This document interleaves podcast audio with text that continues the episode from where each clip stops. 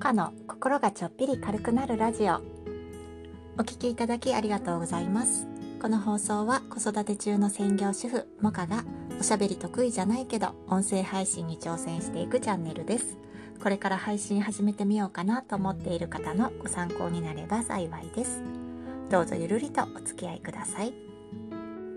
こんにちはモカです。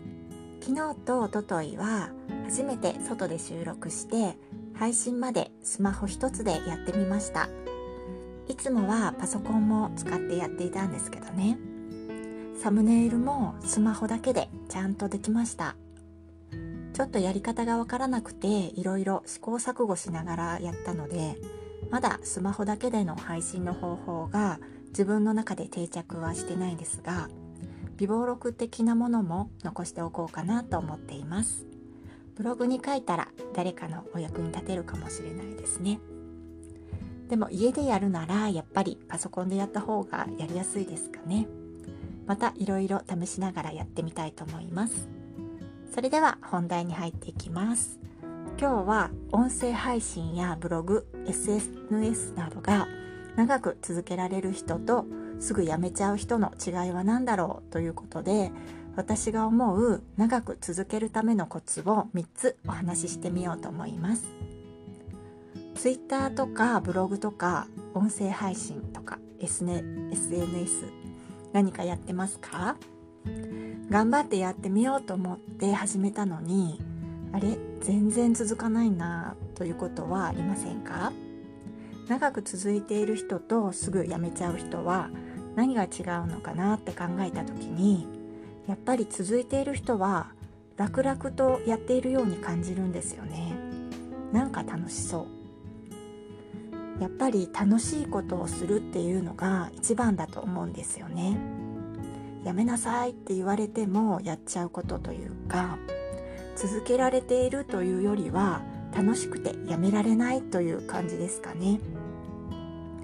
長く続けている人は頑張らなくても楽々できてしまうような自分が楽しいと思うことを選んでやっていると思いますね。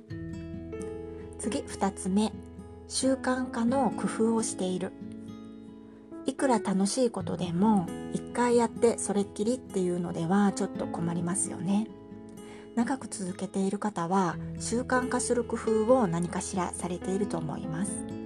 例えば朝起きたらすぐやるとか寝る前にやってから寝るとか生活の中に時間を組み込んでしまうんですね習慣化するには何日間続けると定着するとか諸説あっていろいろ書籍などでも紹介されていると思いますが歯磨きのように頭で考えなくても毎日できるように習慣化すればずっと続けられそうですよね。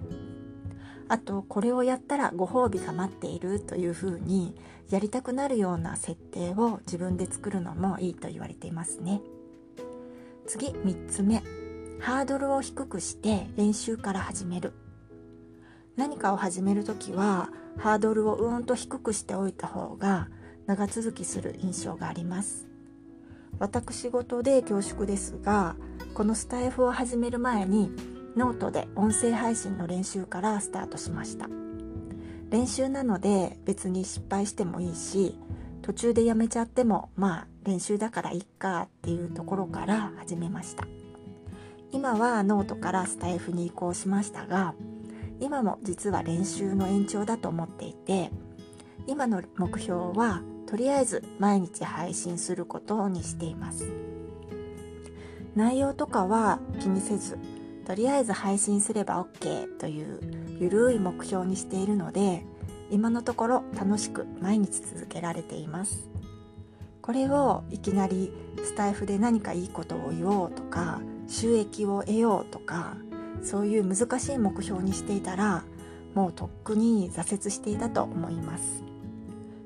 長続きしない人はつい高すぎる目標設定をしてしまいがちなのかなと思います。それでは今日のまとめです。長く続けるための3つのコツ。1つ目楽しいことをする。2つ目習慣化の工夫をする。3つ目ハードルを低くして練習から始める。私はスタエフの配信とツイッターが毎日できていることなんですがこの3つともが当てはまります。スタエフはさっき言いましたがツイッターはいろんなところでブログとかノートとかでツイッターで毎日つぶやいていますと書いてしまったのでもうやらないといけないんですよ。やらないと嘘つきになるのでね。こうやってやらないといけないように設定してでもハードルは低くとりあえず何か一日に一つでもツイートすれば OK というふうにしてでそれが楽しいんですよね。私ツイッター好きなんですよ。毎日何かしら言いたいことがあるみたいでなので毎日楽しく続けられるんですね。このスタイフの収録も収録すること自体が楽しいです。一人で喋っているだけなんですけどね。これが結構楽しいです。結局楽しいことしか続かないということかもしれませんね。ちょっと長くなってしまいましたのでここで終わろうと思います。この配信がどなたかのご参考になれば幸いです